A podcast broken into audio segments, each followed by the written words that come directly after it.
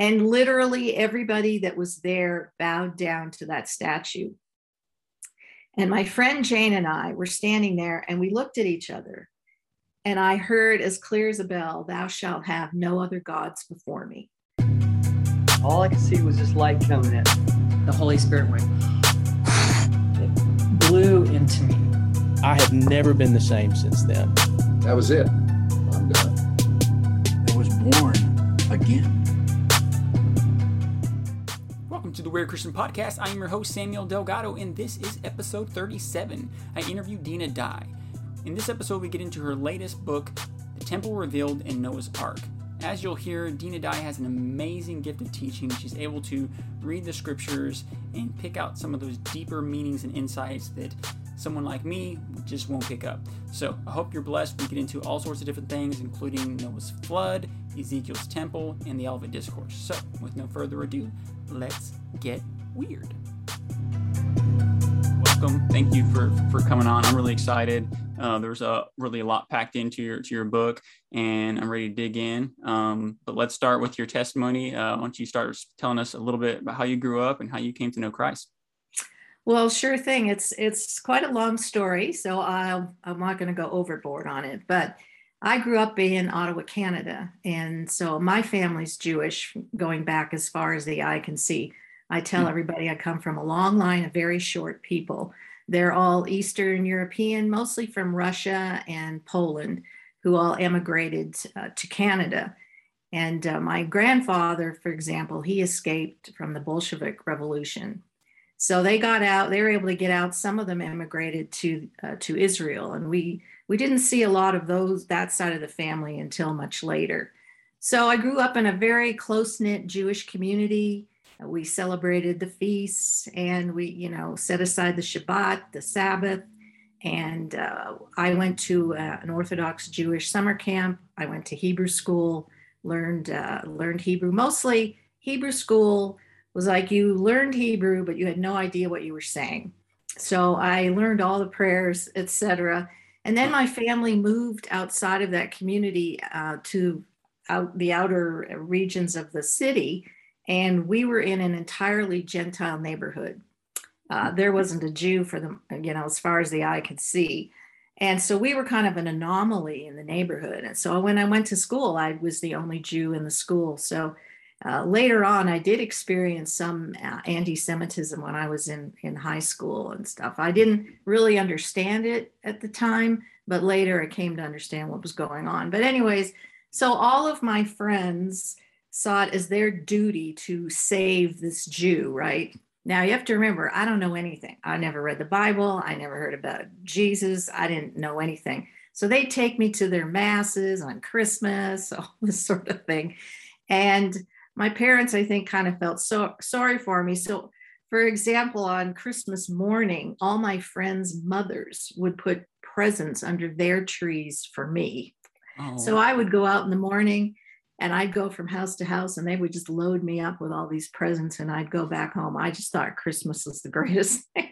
Oh, I had wow. no idea what it was, but I knew it was a good day. Yeah. yeah. And uh, when I was in public school, they had a, there's a, it was a 20 minute segment in which it was sort of religion class.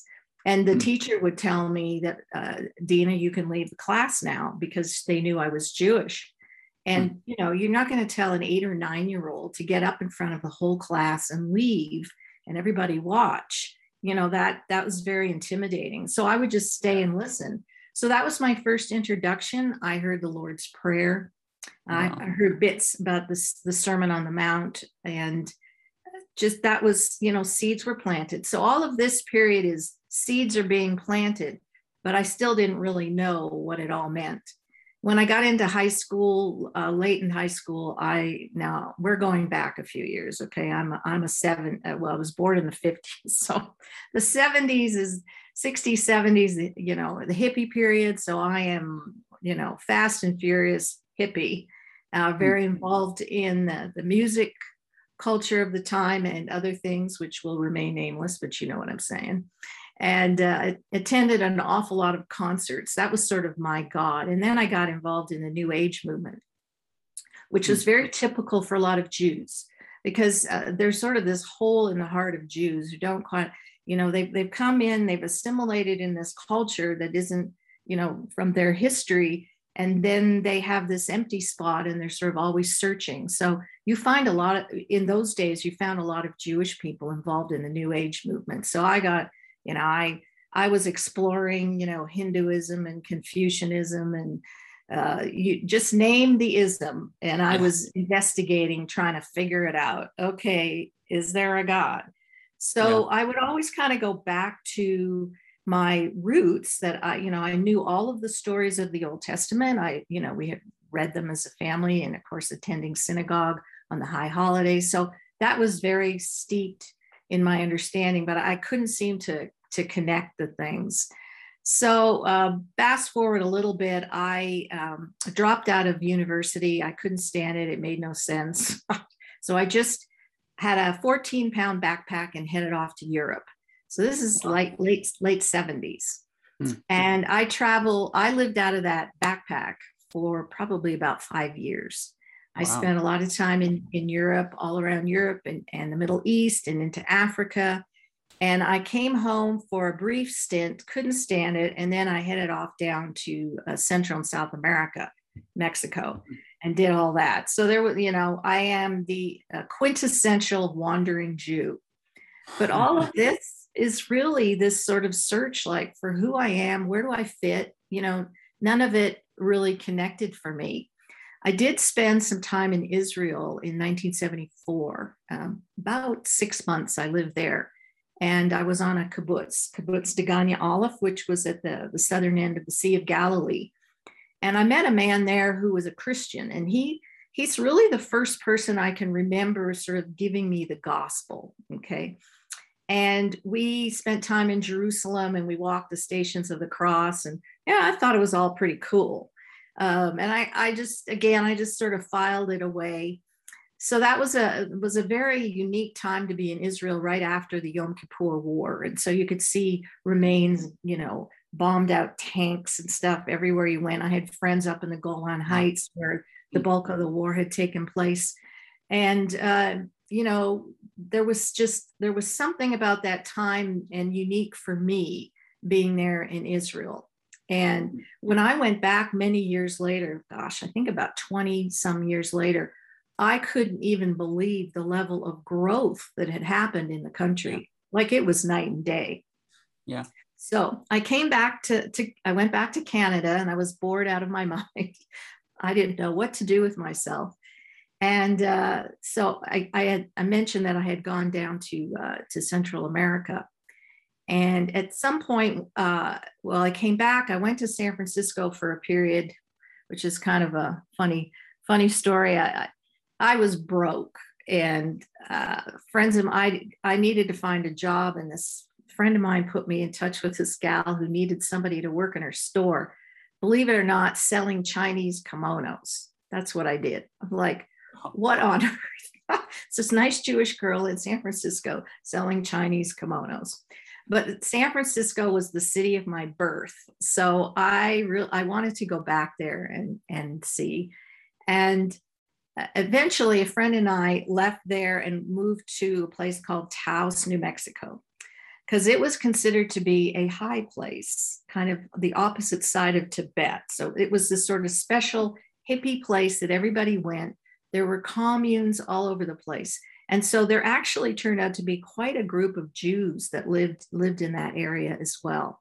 And so think this is when things start to really move for me. At one point, while I was living in Taos, I went down to this place called the Quinby Center, which was in Alamogordo, south of uh, south of Taos, a few hours, to get my aura balanced because I thought, well, this, you know, this is what I needed to do. I was confused at the time. I didn't know where I was going.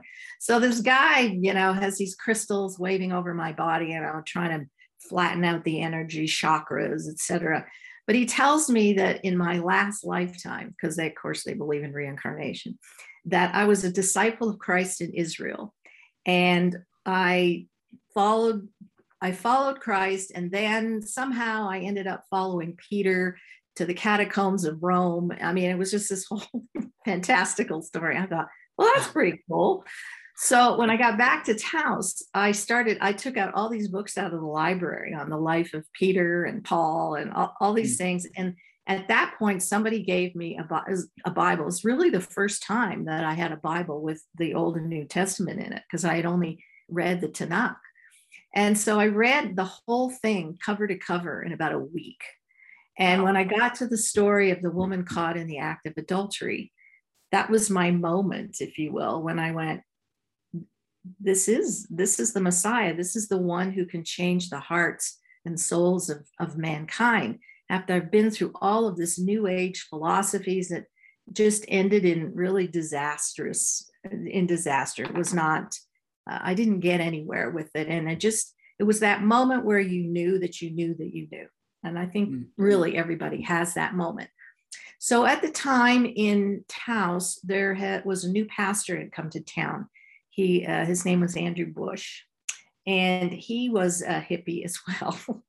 and he started a church. Now this is with the Assemblies of God, and that church just for because of of his background, it just flourished. And all of there was this movement of God in northern New Mexico in the late 70s, in which all these ex hippies came to faith in Yeshua the Messiah and to Jesus.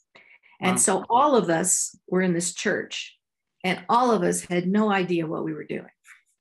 And Yeah. here's Andrews leading us, right? So, uh, about a week after uh, I had been saved, he gave me the, I was to be responsible for the youth. I, I'm barely older than they are, but now I am their teacher. Yeah. So I taught them the only thing I knew, which was the Tanakh, the Old Testament, the, the Torah. And so I taught them all about the festivals and things like that. And I Yeah. always said these kids didn't know how good they had it. Right. And uh, let me back up because there's an important part of the story as well. Uh, again, so I was living with a friend outside uh, of town, and we were involved with a group, um, Baba Ram Dass. I'm sure you don't remember, but and Timothy Leary. These were the, the drug gurus back in the 70s. And Baba Ram Dass had gotten involved with a community in, that worshiped the god, the Indian god, the Hindu god, um, Hanuman. And Hanuman was a monkey god, okay, and god of traveling and all this. And they had commissioned a statue be made of that god in Sri Lanka, in India, and they were going to bring it over to the United States. And so the ashram where the where the the statue would be placed was just down the road from where I lived, and we were friends with the people who owned the property. Hmm. So they there was this whole fanfare that the statue came in, it stopped in San Francisco, and then they got it out to Taos. And here was this glorious festive day. We all went out to the ashram, beautiful blue skies in September. I remember it clear as a bell. All the, you know, prayer flags everywhere. We were having a, the great meal. And they they brought out this box, wooden crate, and the wooden crate was on a, a um, uh, on a cart. And they began to just take off the wooden slats. And then all of a sudden, everybody was standing. So you know, with mouths open, bated breath, waiting to see the statue. And all of a sudden, you know, the last piece comes off, and, and there's this white marble statue of a monkey god wearing this orange outfit, holding this scepter. it was totally bizarre. And literally everybody that was there bowed down to that statue. And my friend Jane and I were standing there and we looked at each other and I heard as clear as a bell, Thou shalt have no other gods before me. And as I share in my story, I am convinced without a shadow of a doubt, had that had I bowed down to that monkey god at that moment, this would not be my life now. That Hmm. that was my moment. That was the line in the sand. You cross over that, you're not coming back. And Hmm. so that was, you know, that was my line in the sand. That was my moment. And uh, I didn't bow down and then all the other things began to ensue. And i uh, i really grew um, now it's assemblies of god church but I, I really grew there. And so for me as i began to read the new testament i saw all these connections with the torah and the tanakh all and the prophets and the and the right you know the um, uh, the proverbs and psalms etc like it all just connected for me. And so I began to teach and explore these things because I could see the relationship. And there would be expressions in the New Testament that I understood instinctively because of how I grew up. Of course, Yeah. other people didn't have the context. And so that really, I just began my journey. It's been a 42 year journey of trying to see the, the, the seamless story of, of the, the gospels of, of the of how God restores mankind from Genesis to Revelation Yeah. as it, it all connects. No, there's no separation. And so that was that was my mission to learn and to grow in in that area. So around that time, um, I guess it's the early 80s, I got married. And my husband and I, we have two daughters. They're now in their 30s. And I determined that I was going to homeschool them because the school system in Taos, New Mexico at the time was just uh, terrible. So I was homeschooling them, but so that enabled me to do some research as well, which I would do in the afternoons. And, and my husband, and I had a business that we ran. So got the girls through. In the meantime, I went back to school because I had dropped out. So I finished my degree because they the state had threatened that if you didn't have a bachelor's degree, you wouldn't be able to homeschool. And I said, over my dead body. So I did whatever I was going to do. And so I got my degree. Eventually, I went on, I got a master's and then um, a DMin, Doctor of Ministry in Hebraic Studies and Christianity, which, which came much later. So through the 90s, I'm, you know, teaching in the Assemblies of God. We did move over to the um, Foursquare denomination for a bit, and I was the director of Bible Institute there for a while. Uh, kids are growing. I was also very involved in politics at the time. So I served at, on the board. Uh, well, I was the president of the Taos Christian Home Educators Group and was connected to the state. So I would testify sometimes in, in our uh, legislature about homeschooling issues and stuff. So I was very involved. I didn't, you know, I was involved politically as well at the time. So fast, fast forward into the 2000s. I was when I went to school and finished my DMin, I connected with a my who turned out to be my academic advisor. And she had this idea about, you know, this is before we could just record videos and throw them up on the internet. Yeah. She she felt this this was the forefront of it, and she thought, well, let's see if we can put together some programs. And we took it down to um, the station in Texas, Odessa Midland area, God's Learning Channel. And hmm. we presented our idea, and they took us on and gave us a slot on the network. So we had a program, and so we would kind of switch off. But then I guess they really liked my program. They invited me on to their flagship show, which was called Light of the Southwest, and it was a two hour in the evening thing. Oh, so wow. I I had never been on TV. Okay. So freaking out. So what I did, I studied the set and I studied where everybody looked and what they wore for weeks. Yeah. So when I went into the studio and sat down, everything looked really familiar to me. And I I kind of got a sense of how it worked. So I just jumped in. And the hosts, um, Al and, and Tommy Cooper at the time, they weren't the greatest interviewers. In fact, I mean, they they hardly asked questions. The reality was you were going in there and you're going to talk for two hours. So Wow. you better Yeah. know that you Yeah. know. So that was my first, you know, that was my first rodeo on TV. And uh, after that, I guess they got so much mail that they gave me my own slot on God's Learning Channel. So I did that for a number of years. And then I just, you know, things reached out. I, I worked in uh, Sun Broadcasting here in New Mexico, did some shows there, was on Brad TV out of Korea for some time. The Hebraic Roots Network formed, and I uh, actually still am on there with shows and teachings. And then I mo- work mostly right now with um, Israel TV Network. They're out of Amarillo. So I go there regularly and film for them. And Wow. about, well, it's going to be two years, no, three years now, 2019, whatever that is, two years, two and a half years. Uh, a friend of mine was uh, involved politically with a group. They were trying to form a pact to help uh, conservative Christian candidates uh, for the 2020 20, election. So Hmm. I ended up being invited down to Mar-a-Lago uh, twice and, um, you know, met some of the movers and shakers. I actually got to meet Dennis Prager, which was really a highlight for me. Love that guy. and I actually uh, they there was a um, uh, what do you call it? Just rabbi with a congregation there, and he invited some of us, you know, in to speak. So one of the main teachers didn't show up. Uh, she was trying to get there, but there was a thunderstorm and they couldn't land the plane. So they they come up to me and they said, "Well, you're going to have to fill her slot." Now she was an expert on on Zionism and Jewish Zionism, and she had met people from Theodore Herzl's family, from that family out of the 1800s, you know, emigrated to Israel, and they wanted me to fill her slot. I'm going, no way. I could talk for two minutes on Zionism, right? It's, it was not my area. And I'm sitting in this chair with this, you know, august rabbi. And uh, do you know who Mark Biltz is? From up north in the Pacific Northwest. He has a congregation up there, El Shaddai. And yeah. they're all prepared and they all have their notes. And I'm sitting there and I thought, okay, well, I'll just, I'll wait to see what they say and then I'll kind of, you know, add on to that because I didn't really know where to go. And yeah. so the rabbi gets, Rabbi Feldman gets up and he looks at me and he goes, well, ladies first. Oh, just, oh, no. so I'm sitting there going, oh Lord, I don't even know.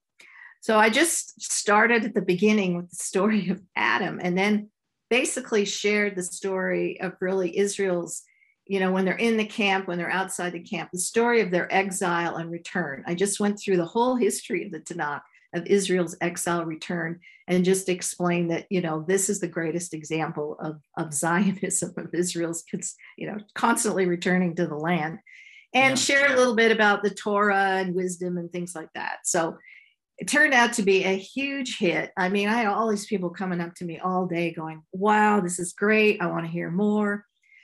so that, you know, it kind of really, uh, it opened the door to some other things. But what I had started at that time was something called On Fire Prayer, because I really believed that 2020 was going to be this very important election.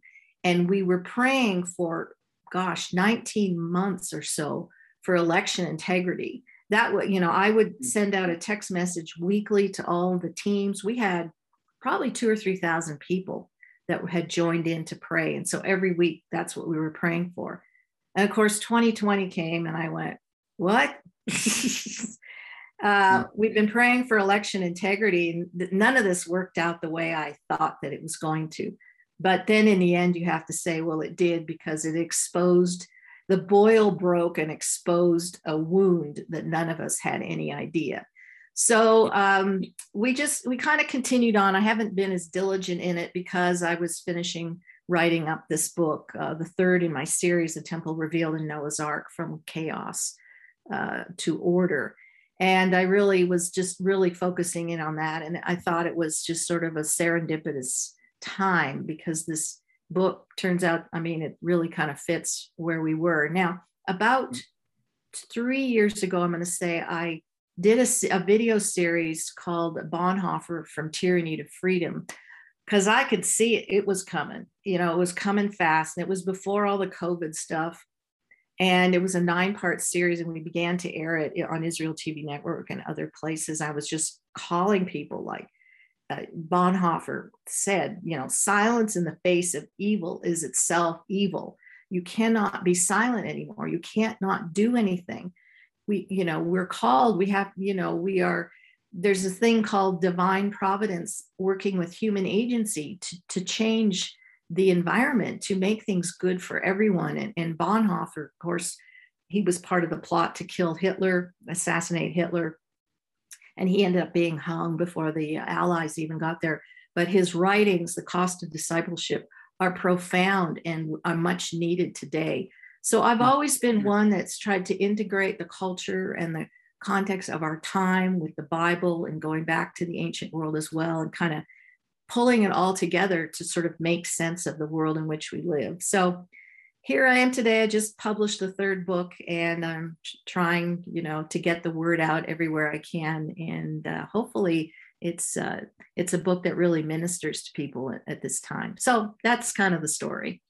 Yeah, wow, that's incredible. Um, and uh, it definitely gives some insight to your your giftedness in, in teaching.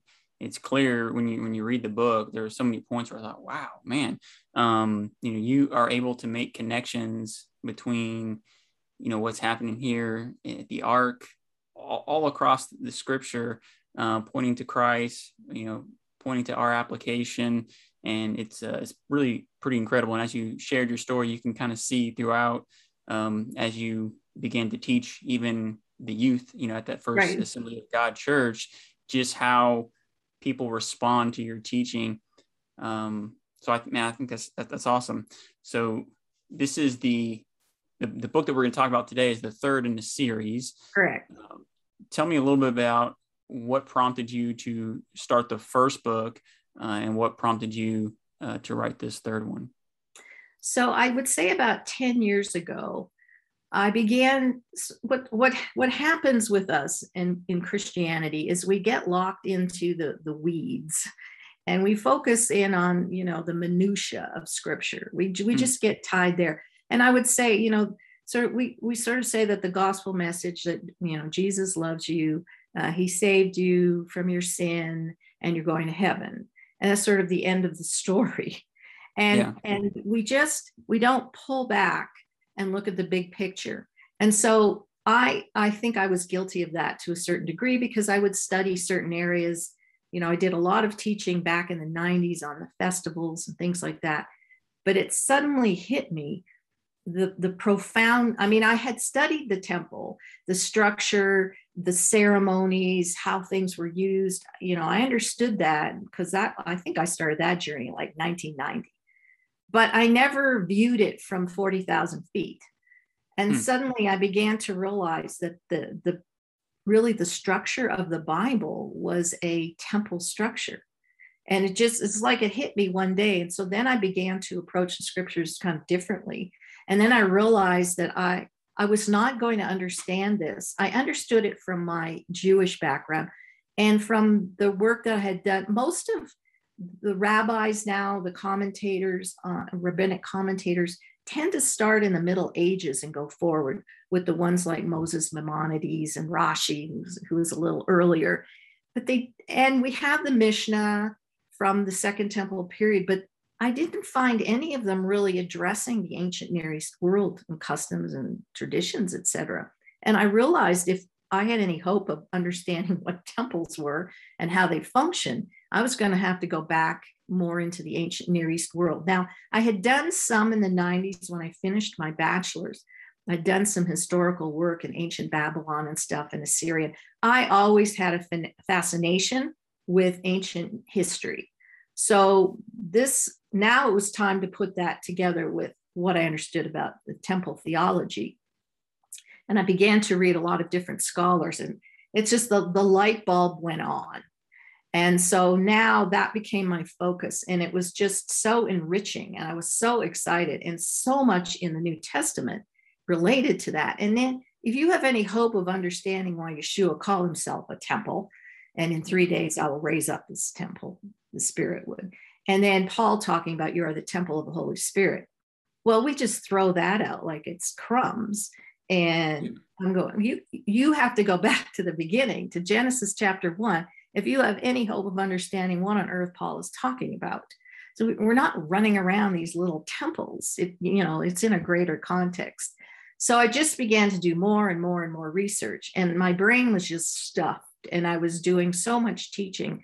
And I thought, somehow I have got to write a book and put all this in there. Well, I realized that if I started writing, the book was going to be probably 2,000 pages. I thought, Yeah. nobody's going to read it. You Yeah. have to be able to make this palpable to your hmm folks in the pews. And Yeah. so I, I thought, well, I'm just, I'm going to have to do this in, you know, smaller chunks. And so I took it down. Obviously, start in Genesis 1 1 and, and Genesis chapter 1, the creation story, which is really a temple building story. And um, I, you know, I had to chop out a lot of stuff because I was determined to keep the book at around 200 pages because people don't read books that are longer than that. Yeah. And I had to figure out a way to engage the audience because I didn't want it to be all scholarship. Yeah. It, it had to be some because I had to show how I came to my conclusions, but there had to be there had to be other dimension of it. So I kind of wrestled with that for a while, and I realized that I could describe ceremonies in the temple as if you were there, and I could just um, take some license in writing what we call creation, uh, creative nonfiction, to be able to introduce people to think about the, the scriptures in a different way. Now, my stories are fictional, made up, but the backdrop is all accurate. All the historical information is is completely accurate. But it was a way for me to to be able to to show things that I'm thinking without having to cite sources and without people thinking I'm crazy. So yeah. I integrated it all in the book. Now, that was good. But then I thought, well, you have to go a step further because there's no point in doing any of this if there isn't a practical application for people today. Like, what's the point? Right, exactly. So that sort of became the synthesis of the books, which with some scholarship, with some uh, fictional vignettes, I call them, and with mm-hmm. with application for today. So that the first book, I will admit, is more challenging than the other ones because I think as after 42 years of studying, I just was kind of pouring it all out. And for a lot of people, it, it wasn't their wheelhouse. Yeah. And then, and of course, writing about creation. I mean, are we kidding? No one's ever been there. We don't know. This is very esoteric, very yeah. ethereal. But yeah. once I got to the garden, I'm going, okay, now this can be more concrete. concrete. Everybody understands what a garden is. And so that will that will be easier and then this book i and everybody tells me oh, this one's the easiest for them to read and makes the most sense to them but i think once they read this they can go back and read the creation book and yeah. then it'll be easier so that's kind of and i'm a big i didn't want to write books that you read it you're done it goes on the shelf and you never look at it again yeah I wanted it to be a reference that you always had. And so, of course, I have pages and pages of in the bibliography of reference material that if people want to investigate in more detail, uh, they have, you know, here it's all laid out for them. So by the time I got to the Noah book, I could, I mean, I saw in the creation story, the, the, the making and building of a temple, and then in the garden book, I, I saw the concept of kingship and how important that was the kingdom and kingship. But when I got to the Noah story, I think it all sort of coalesced to where I would I would say I understand better, not that I understand it all, that everything is about creational order. It's about the restoration of creation. And so all of that, the biggest, big, big, big picture is the story of the restoration of all of creation from Genesis to Revelation. So, hmm. wow, yeah. And so once again, like I said, you even just describing how you wrote the books, you, you're teaching how to write a good book. Um, and you're so gifted to, to be able to have that foresight to see because i agree i do a lot of reading and that was one thing that i really appreciate about your book as i mentioned earlier there is a lot in a very small in, in just yes. a few pages, yeah. and, which I appreciate as, as a reader. Um, yeah. You know, Why waste time? yeah, yeah. I don't, I don't want to read a whole long book to to get well, to kind of like one point. The other thing that writers do is they just, you know, they fill up the empty spaces with scripture. Like we don't mm-hmm. need massive amounts of scripture to make your point. Yeah, yeah, one right. or two is good. And yeah. I'm a firm believer. Keep it simple, you know, keep it brief, get to the point. I'm really one of those people. I just I don't do well with people just and I, you know, forgive me, who you know can't just say it. Like when I go to a meeting and somebody talks and they they say the point and just keep saying it over and over in a different way. I'm just get to the point. well you get it. You absolutely get it. And I, like i said i appreciate that as, as a reader. I, I you know because you're you're so right. I, I, read so many books and i think man you you spent four chapters to preface the the fifth that you know i just give me the fifth. I'm good with just that one. That's all i need. Um i don't need the first four. Um yeah and you're right. You know sometimes they'll they'll hold off on the punchline. And i i love that you you hit us with the punchline right from the get so you, you your preface was this vignette and it was um, you hit with, with, so much and, and it just grabs the attention and right off the bat you're like okay i'm intrigued there's so much in here and then you yeah. begin to unpack that that's um, that's so refreshing as, as a reader as opposed to let me sprinkle something and then just spend the entire book waiting to get to the last chapter which is the punchline and i'm disappointed because i could have gotten that right at the beginning or right. you know it's it's now a disappointment because you led up to something big and and and now you know it, it's just one Yeah, more so point. I like doing that with the, the prologue. And it's particularly in the in the Noah book, it, it really I laid out everything. Everything that I was going to be talking about was in the prologue story, only it was done sort of fanciful and and Mhm. uh, again I you know inserted my own ideas in it. So that you know, I had debated whether I should have that at the beginning or the end, and I thought, well, no, I'm just going to throw it out there, and you know, the, maybe if when they're done they'll go back and reread it and see how all the elements that follow were were right there laid out for them in like the first five pages. Yes, yes, I, I I appreciated that because you know sometimes people don't you know some people just skip the intro, the prologue. They they want to go straight to chapter one, um, and so I'm kind of used to having material in, in the prologue that's not absolutely necessary. So when I started reading Yeah. this prologue, I thought, oh wow, we, we're just diving right in.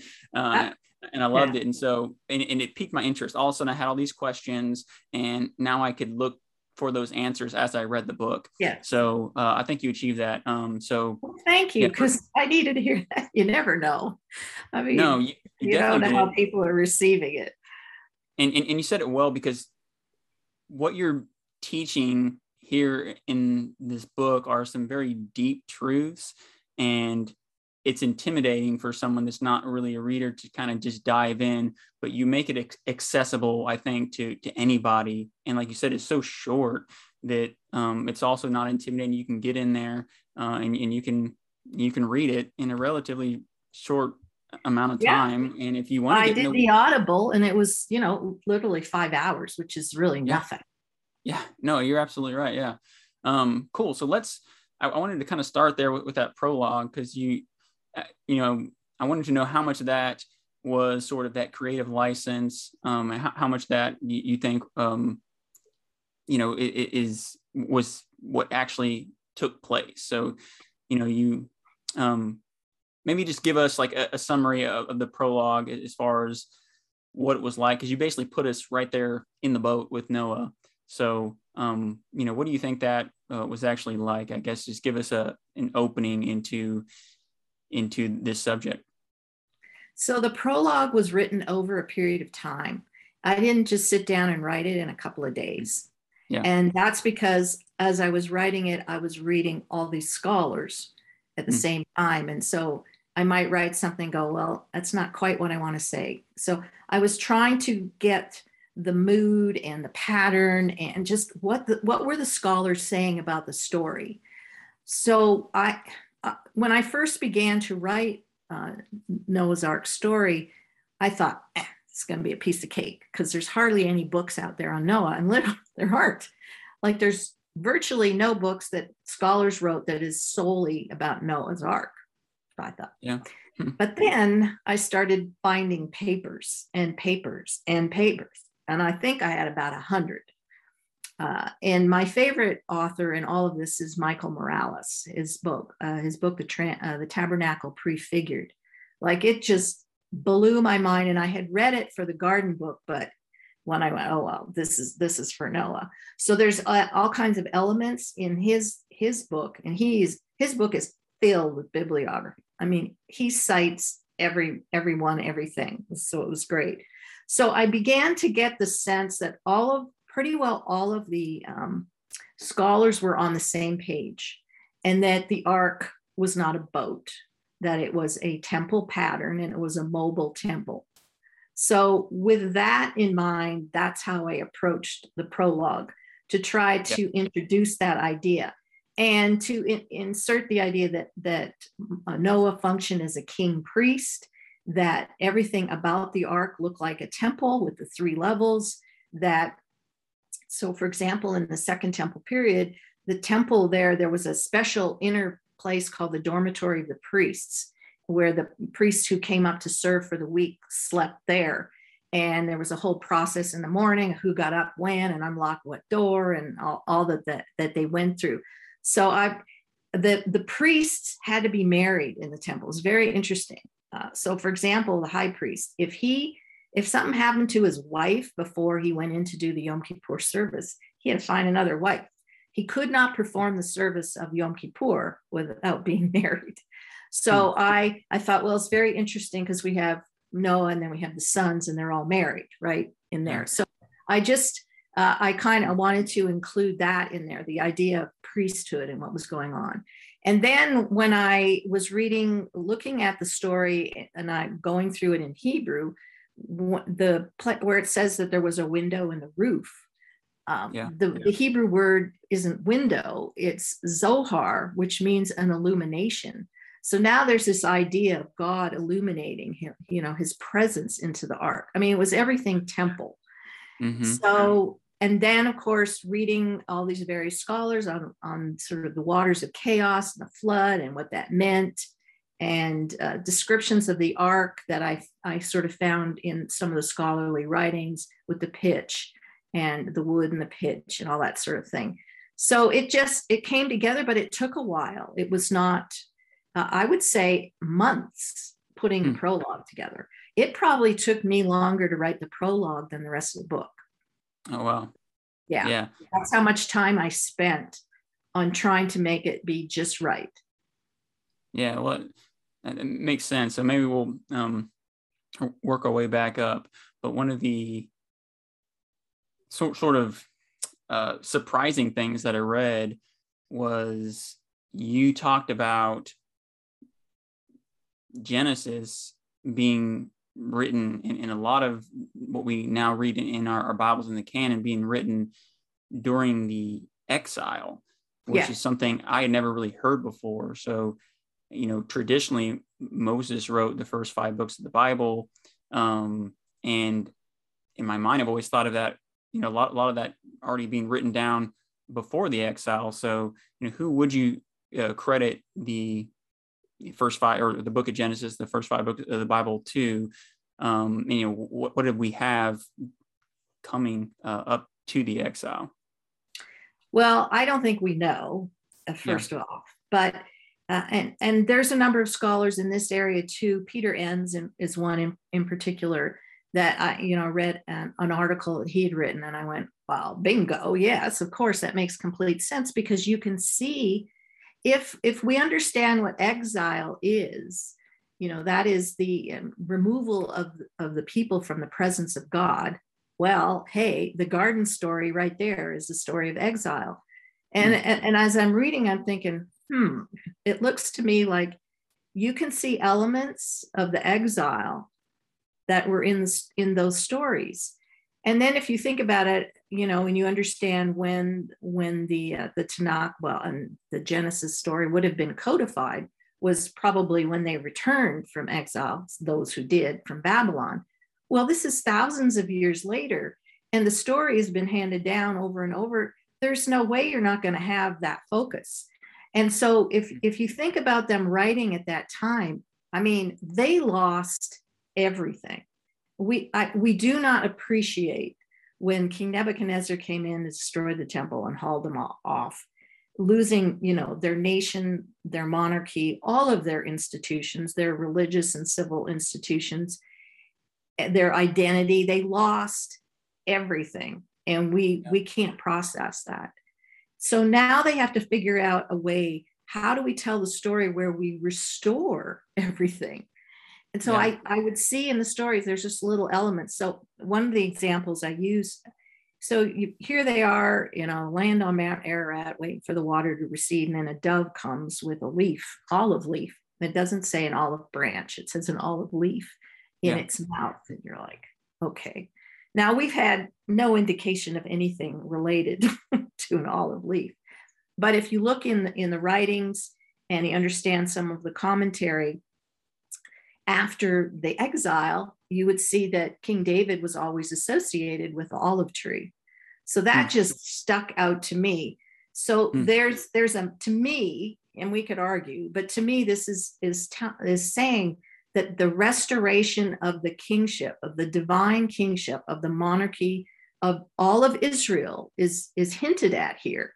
that's what they needed to know that their king would mm-hmm. be restored to them and that the king king david in his line so Wow. i could see to mm. me this there was an element in that of the restoration of the house of Israel and the restoration of the dynasty of King David, which ultimately comes from Jesus, Yeshua, the Messiah. It's there's a reason we keep going back to him being the son of David. I mean, he's not called the son of Abraham or anything else, and Jacob or whatever. He is called Yeah. the son of David because we're dealing with the restoration of, of the line of the kings. Because I would argue the entire Bible is about the story of the line of the kings from Adam to the last Adam. Hmm. So that makes sense. Wow. Yeah, that's one thing that sort of blew my mind. I never really thought about it from that lens, but certainly at that moment in time during the exile, we look at, as you said, the, the garden and the flood, you know, we see that restoration. So it would make sense Mhm. for for that needed to be uh, expressed and written so so that there would be hope um, of that restoration. So Absolutely. really, really pretty beautiful. Um, And Christians just don't think about that. You know, everything's sort of in, in these little boxed sections. They mm-hmm. don't. Yeah. tear down the box and see the whole thing integrating or thinking about, you know, what, what, again, they have no concept of just how dramatic and how catastrophic was the destruction of the, the people and temple and everything. And I'm thinking maybe now in this sort of current environment that perhaps they can consider it better because in in some sense, you know, we're about to in our nation, we're about to lose everything. And so maybe, you know, maybe they could see it more clearly. Yeah, and you're right. Uh, maybe you can comment on this, but it seems like a lot of what we see in Sunday schools, we, we get the Bible stories in isolation. And so we hear one story and we hear one lesson about what has happened, as opposed to really a lot of those stories typify a much larger, grander story Exactly. pointing to Christ, and and we, we can miss that if we're so Yeah. stuck here and thinking, oh well, the lesson is, you know, lo- you know, share, and, and, and of course we can get that out of, of one small story, um, but we should be able, like you said, get up forty thousand and see, okay, this is pointing to Christ. There's there's a, a framework here, and we can see. You know, Yes. themes, themes like you mentioned, redemption being repeated, um, all pointing to Christ. So uh, that, that's kind of what what you're going to get reading your books is, is some of these very profound larger uh, concepts that uh, can point us to christ. Um, let me see. You talked about the image of god. What does it mean to be uh, the image of god? So it's like image bearers. yes. Yeah that con- yeah and this is uh this is something N.T. Wright he's he's i i really enjoy him as a scholar because he's he's able to bridge the gap as well between scholarship and the folks. He he does it better than a lot. So he's always talking well not always but he talks about the image bearers and their vocation. And of course the the vocation of kings in the ancient world was uh, they were called horticulturalists. They worked their gardens every temple pattern had a garden. Now if we go back anciently the, the purpose of that is that the king was responsible to feed his people to feed his subjects. So the idea of gardening growing food you know to to feed the people which is interesting because of course with a garden you keep you need to keep harvesting the seed to be able to grow more food. What was unique uh, in the ancient cultures so the, the gods basically enslaved humans in order to grow food for them and then we see in god's economy that he is growing food well he's using his image bearers to grow food if you will to feed the world so Yeah. i see the image bearer role vocation as gardener kings to go out and feed the world. I mean, this is exactly what Yeshua, Jesus said that we Yeah. were you know, to bring seed and that seed would grow and then, you know, continue on so people could live. So the story of his image bearers is to, to uh, partly, of course, to ha- to participate in the restoring the created order, but of that created order, if you don't eat, you die. And that's spiritually and physically. And so Mm. this is this very important message about feeding people. And we see it in very practical, physical ways. And of course, we also see it sort of in our spiritual lives, if you will. Yeah, we can sort of see where everywhere where Adam failed, Jesus was the the the, the better Adam, the the last Adam. He was able to to do everything that uh, Adam couldn't, um, even though that was Adam's calling. So it it, it paints a, a picture when we look back at Adam, and really when we look at, back at, our, at, really at ourselves and our calling as image bearers. You know, we are to be like Christ, and and that kind of sheds light on what that looks like. Yes. Um, and so if if Adam, he essentially is the first gardener, right? Yeah. And so now you, when you jump forward to the last Adam, you see, I mean, Yeshua's always taught, it seems like always talking about food, growing and vineyards and kings, you know, there's so much about that, but there's a reason uh, because that is the most basic of human needs and sustenance is to eat. Yeah. Wow. That's awesome. Um, Leviathan, do you see this as a, a literal sea monster dragon, or is this figurative, or both? Uh, I tend, I, so this is a hard area. um, the ancient Near East culture, the way they describe things is not the way we do. So Yeah. we look at things in very material, substantive way, and they look at things on how it works and functions. So the the message in the ancient world would be more of a functional message, or and so what when they are uh, when they come to that place of what it does and how it functions, then they describe it using more symbolic type language, more metaphorical language. When we, you know, say, look at a tree and I'm going to describe it to you, I'm going to, you know, explain, you know, the trunk, its color, its details, its size, same with the leaves. That's not how they do it. So we can't make a blanket statement there. It, it I, I, it, it's one must be careful because people will always ask me, well, is it literal or is it metaphorical? And I say yes, because Mhm. the stories, the people, the environment, the places, those are all historical pieces of information. But the way it's been presented is in a more of a symbolic way. So I would suggest that Leviathan, Leviathan is the same, that it has a function and a purpose. And uh, um, and so it's described that way. And so that's the better thing for us to to look at instead of saying, is this this literal sea monster like Loch Ness, you know, uh, in the Yeah. water, ready to, you know, to attack. And so then we we do see Leviathan connected in a number of places, of course, to the to the dragon and stuff, but typically it's associated with you know ruling kings over empires you know, the pharaoh or you know take take your pick an assyrian king etc Yeah. that because it, it again it's what does it do what's its function and what is the purpose of this Yeah. So that kind of leads, I, I don't know if that leaves room for this next question, but that was actually my next question. If the flood, you know, was figurative or, or literal. And so, you know, Yes. where is, uh, you know, how much, how much are we talking that, that we're reading is figurative and how much Right. is literal? and this is and this is difficult with this story because you have your uh, creationists. Man they are dogmatic. Uh, you know you ain't ever going to argue with them. Uh, and and that's entirely possible. Like i have no problem with that because both can be true.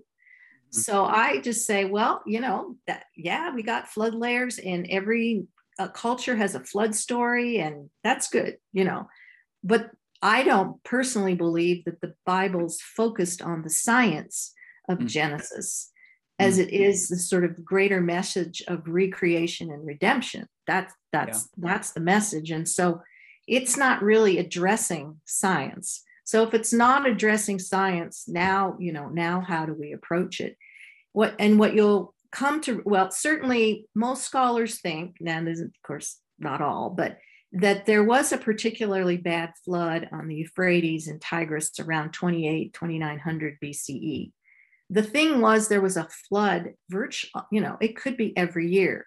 Uh, if anyone who Right. lives by a river knows, and where I am in northern New Mexico, well, central, but up in northern New Mexico, you know, if we get a lot of snow up in Colorado, we're going to have raging river come, you know, the Rio Grande is going to be, you know, in the springtime when the snow uh, melts.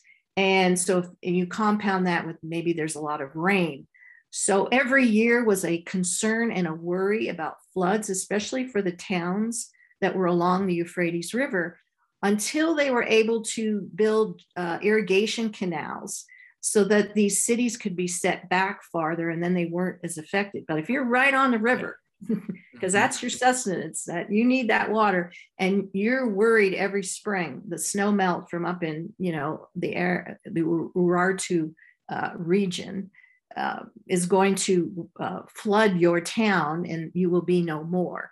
So there was a particularly bad flood in those years uh, 2800 2900 bce so that was always on, foremost on their mind and so they understood what a flood would do. I mean, it devastate and destroy everything. And so they began to associate flooding with armies, that an army would come in and ravage and pillage and destroy and kill the same way a flood does. And so mm. we see some of that language now come to bear in scripture, where these ideas of a flood, it's not talking specifically about a flood, but it is dealing with foreign empires and armies coming against uh, the nation of Israel, for example. So again, both can be true at the same time. And this is this thing about this mindset that we have that it can only be this and it yeah. can't be that. And the two are separated and people are unable to critically think and see two things can be true at the same time. Yeah, that's a, that's a great answer. Um, because you're right. We see that in, in scripture that we're seeing a literal event and they use figurative language to talk about what's what's happening. So yes we can see that the devastation that's happening is talked about in a very figurative way maybe pointing back to a flood or, or another event um, or the exodus in egypt or something like that. Yeah. And so so yeah you're, you're right. Um, it can be more than one. And it, would be best for for people to to see both instead of just one or the other because exactly. you kind of get stuck stuck in just one or the other. Well, you can't um, have a conversation, right? I mean, if you say that, that the other side will turn off immediately and you're done. Yeah. I mean, yeah. we've done the exact same thing with our politics. You can't even have a conversation. And so you can have two completely different views of something. It's okay. Yeah. And Christians really have to to work on that. Um, it's it's all right for someone to think differently than you, and it is not your job to change their mind. It's your job to have a discussion to where you're both kind of educating one another, and and maybe your conclusion might change a little, and that you know that's okay. But we don't seem to be able to even have these kinds of discussions. Yeah, yeah, thank you for saying that. Um, that's a part of what I love about this show. You know, I, I bring on guests all the time, and they have you know, a lot of times the guests their their ideas will c- contradict with each other or or with mine. Yeah. And, and I think it's important to to get into those conversations because um, it's going to stretch us and help us to learn and, and grow. Um, but more than anything, yes, I mean, we, we should just be able to, to, to disagree and, and that, be okay. Right? We don't have to yeah. be right. We don't have to convince everyone else that we're right. Um, it, it's all right. Absolutely. So I want to ask about the ark. In, in the prologue, you talked about the ark um, being built from the, the, the tree of knowledge. Um, I've heard before that the ark, you mentioned that it's a, really more of a temple as opposed to just like a big boat. Um, I've heard that it was actually cubic in shape. Um, so talk more about just like, you know, what what is the ark and where, where's the connection to the, the tabernacle and the temple? Well, of course, I totally made up the fact that the, that the right. wood from the ark came from the tree of knowledge. I thought that was a good image. so, yeah, yeah. You know that uh, obviously we have no uh, proof of anything like that. So, of course, uh, anything temple-wise built in the plains of Mesopotamia was going to be made out of stone. Um, they didn't really, they didn't have wood. You know, this is the alluvial plain where basically nothing grew. So, mm-hmm. uh, so it was unique in which you know Noah, of course. So you read in the story. I, I did this on purpose. Uh, I had Noah and his, and his father Lamech leave uh, the land by the sea, you know, Canaan, the promised land, and move to the area, um, northern Syria, Turkey, or the headwaters of the Tigris and Euphrates, to to establish themselves there first and that he would take what I, you know, again made up, but the idea of, of Seth took on the role after both Cain and Abel are no longer. Right. Adam is going to pass down the the responsibility of the garden, if you will, to Seth. And so I just suggest, you know, there was probably a vineyard. we don't know if the garden was a vineyard or what. It doesn't tell us. And so I have, uh, on purpose, I have Noah moving to that region to establish himself, um, to establish himself there. And it would make more sense as far as, I mean, let's just look at the boat building thing. I mean, there's forests and trees up north there where Mm-hmm. there's absolutely nothing down south. So he's going to be building anything out of wood. He needs to be where there's wood. But so, and if he's going to be, you know, sailing down the Euphrates, he kind of needs to be near the Euphrates because it's a long way, you know, to Jerusalem. So I, I, I put purposely put everything in there to kind of establish that. And uh, so boats at the time, uh, you know, if we think that it might be 2800 BC, I mean, who knows? We don't know. But if it's somewhere in that period, boats at that time were barely 10 feet. So now we come in with Noah and he's, you know, and we had, we are very specifically giving dimensions of 300 cubits by 50 cubits. And anytime you see that in the Bible, you're going to see temple building. So we have the cubit thing with the tabernacle, with the first temple, with um, uh, Ezekiel, the description. So there's always measurements, numbers. It, it is interesting. I don't remember where I read this, but one of the names for the king, the Messiah, not necessarily Yeshua, but the Messiah king, the anointed one, he was called the measured one. And we saw we see in Ezekiel's story uh, from 40 to 48 a lot of measuring going on. it keeps Mhm. talking about measuring. yeah. And I would submit, it, this is my opinion, that the Ezekiel temple isn't a future temple in the way we see it. It's more a restoration of the creation temple, the cosmos that we had in Genesis 1. But yet here we're giving all these measurements. So now we have measurements going on in the story of Noah. So clearly, to me, there's a tie. I mean, you don't, all the places we have measurements are related to the place of God's presence, his house and so we see that tie with with the uh, with the ark. And pretty well you would be hard pressed to find a scholar who didn't think that the ark was a temple pattern. Again because we don't have Yeah. boats that size. If the the boat that i don't know if you've been to kentucky the you know the creation science museum there that they have a life size boat well, you know, it was like an aircraft carrier on the Euphrates at the time. Can you, I mean, there's no way these people, it's like, oh my goodness. And so in my mind, I'm going, okay, this thing is ginormous. So what what is the message here? And so the message to me was a return to God restoring the cosmos. That's how big this thing is. It's just so exaggerated. And so I tie, I began to see that in my mind before I read these articles. And then as I began to read all these articles, I'm going, okay, I didn't, I didn't miss it. This is what they're saying that we're talking about a temple pattern. I mean, the ultimate temple pattern that's ginormous we see in Revelation with the 12,000 stadia by 12,000, this thing that, you know, the whole world fits in.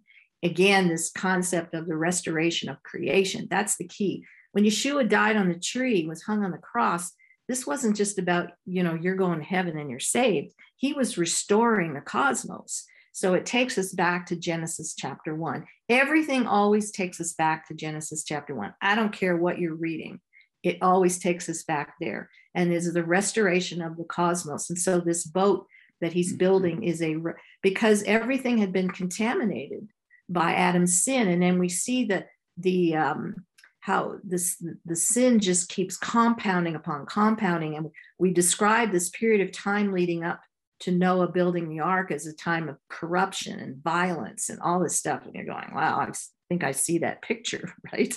Because that's the world always descends to its natural state human nature at its worst. And so it is the image bearers that elevate the world. And so we only have one image bearer, it, you know, from the story left who is in the process of elevating the world. How you elevate the world is by build, building a place for the presence of God where you can go and worship and show allegiance to Him. So it's just a replay again of Genesis chapter one. Wow. Yeah, that's incredible. Made me just think sort of once that ark rested uh, on on the mountain there, what what became of it? Of course, we're everyone's still searching for it today. I know, um, but, and we'll let them. yeah, yeah. You know, we see, and then we see Noah, of course, with, with the vineyard, and there's, um, you know, we see that new creation imagery. We have the, the yeah. rainbow. It's a, it's well, a, so the rest, the, the, the concept of rest is very important. And the first place we see it again, Genesis 1 into 2. So God rested. Yeah. He ceased from all his work. He rested. That is classic language for enthronement of the king. So hmm. rest meant that the king had defeated all the enemies that were going to come against his empire. And he brought peace, rest. And now, because of it, a house could be built and he could be enthroned in the house. Mm. So here we have Noah, whose name, Nach, means rest. And then we have this description of this boat resting on top of the mountain, which, of course, all temples were located on top of mountains. So yeah. this is very much classic ancient Near East enthronement language. And we don't know this because we don't understand the language. So that's very significant. You talk about Yeshua coming and saying, I will give you rest. Is you know, this is enthronement type language. It's everywhere but you know if we have eyes to see so you know who knows whether a boat landed on top of the mountain uh, you know i'll reserve that for those guys and they you know if they can get into turkey and go you know look in the ice fields on mount ararat have at it you know if they find something yeah. hallelujah but it doesn't change anything for me and my faith and my relationship in you know in the messiah um, again two things can be true at the at the same time I just think they're going to have a hard time finding it. Yeah, yeah, awesome. All right, so one thing you, you mentioned in the book that I thought was really really interesting, uh, I had never thought of before was uh, you made a connection between the, the, King of Tyre and Solomon. Can you talk yeah. a little bit about that? Yeah, that just was one of those. I went, hmm, that's very mm-hmm. interesting because we read well, of course, most people just tune into that section in, in um, Ezekiel 28. I believe it's in 28, 28, yeah. 12, I think. And uh, there's a, yeah, they don't read the, the, the, what's leading up to that. And the king of Tyre, I mean, obviously there's a real king of Tyre, there's a real Tyre. And so there's a real king, and it was a very prosperous, going and blowing place. So I get that, and, and I would never discount that. But yeah. you know, when you read that about and, and, clearly that story about the, the this person who we identify in modern Christian circles as Lucifer, the bad guy, is thrown off this mountain. But you see the description of someone who looks like a high priest wearing, you know, the breastplate with the yeah, stones yeah. and all that. And it talks about Eden, and Eden was a mountain; it wasn't a flat plain. Um, well, it was mountain imagery. And so when when I read it, you, when you read it, you go, well, it doesn't really. It's not. I don't. It, it's nothing to do with Lucifer. This is this is Adam and his sin. then I I read. I went back to reread the whole story, and I and I was doing a lot of work on Solomon because it's important. Solomon's the one who built the first temple. Once they were stable in the land, defeated their enemies. David, you know, took the hit. Now Solomon builds the temple. And I, the, one of the things I was fascinated with Solomon was, you know, the size of his harem. That's always been a puzzle to me. I mean, like we yeah. got a thousand women here. So I yeah. was just doing all this work on Solomon. And as I was writing about him, I mean, he was the number one arms dealer on planet Earth at the time. And you see how mm-hmm. wealthy he'd become. And he began to abuse his people and enslave them to build you know, monuments to himself and supposedly to Yahweh, if you will. And then I went back and reread that whole section. I thought, wow, okay, I see, even though I know there's a real king of Tyre and stuff, but I'm just seeing this description looks an awful lot like Solomon. And so, of course, Solomon's in the line of the kings. And there was a time in which the, the office of king and and priest were one and the same, king and high priest. Then, of course, they separated, and we see the separation with Moses and Aaron. But it just struck me that that was a possibility. So I threw that out there, um, knowing, you know, that's a hit or a miss. But Yeah. I'm careful to just say, well, perhaps, well, maybe, I suggest, without being dogmatic, because who on earth knows? Yeah. But the Bible does deal so much with kingship that it just struck me that there was a connection between the two. Yeah, I thought that was really interesting. I read uh, Mark Blitz. He has a, a book about the Antichrist where he uh, sort of parallels um, kind of our idea of Antichrist with Solomon. And so it's uh, it's really interesting. So I'd kind of like been primed. I thought that was uh, I thought that was an interesting insight there. Um, so yeah, you talked about Ezekiel's temple and how you don't believe that's a future temple. Um, tell me a little bit more about you thought that was the restoration of a spiritual temple, which is pointing us to a restoration of the cosmos. Is that correct? Yeah, that I'm not. happening? I'm not a big fan of the word spiritual because I don't think any of us even understand what that means. So I Yeah. tend not to use it too much. So, you know, one of the things we saw with the with the ark and with the tabernacle was this idea of this mobile place of the presence of God, that the, the presence of God is on the move. Um, and the God wants his image bearers to extend his kingdom over the whole earth. That's our job. And of course, we see that Israel failed on many occasions to, to do what he had called them to do. And so it's it's like his presence is in the ark, his presence is is in the tabernacle, his his throne, and they are moving out because he's like, you're gonna move this baby out and expand territory, whether you like it or not. No, I'm just kidding. But uh, so there's this idea of this this movement, mobile, uh, impermanent, if you will, because we see the tabernacle is not a permanent thing, and we see the the Ark of Noah is not a permanent thing until, of course, they get to uh, on Zion, they will build the, the second temple.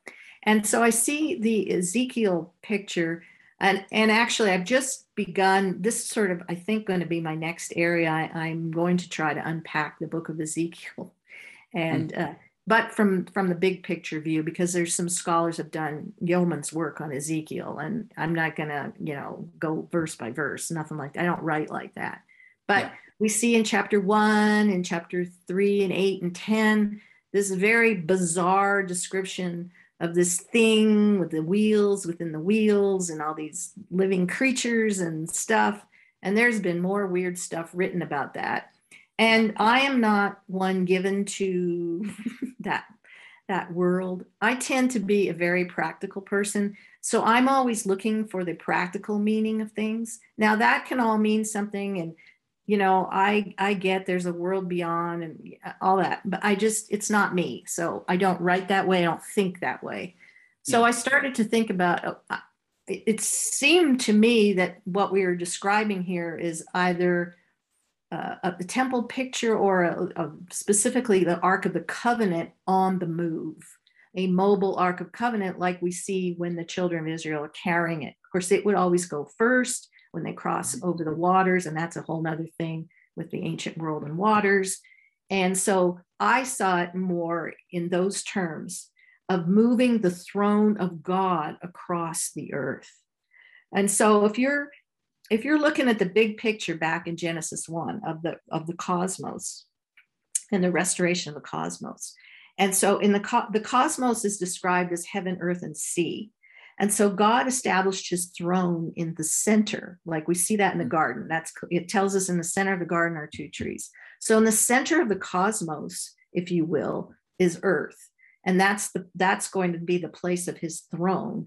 Now, you know, where on earth, I don't know but it, that's not really the point. So as he's just restoring the cosmos, the center of the cosmos is Earth, and so I see that he's moving his spirit, his presence across the earth to to take and expand territory for his kingdom. And so Hmm. the purpose of the Ezekiel temple is the same thing. And then the vehicle here with the throne of God, the Ark of the Covenant, moving out before the people. And you know, again, this is opinion here because you know who knows and I'm not going to get into an argument with with those who believe it. I mean, some believe it's a past temple, some believe it's a future temple. There's elements in it look like a, a restoration of a garden, which I think kind of goes along with the restoration of the cosmos center, the, the earth, to me.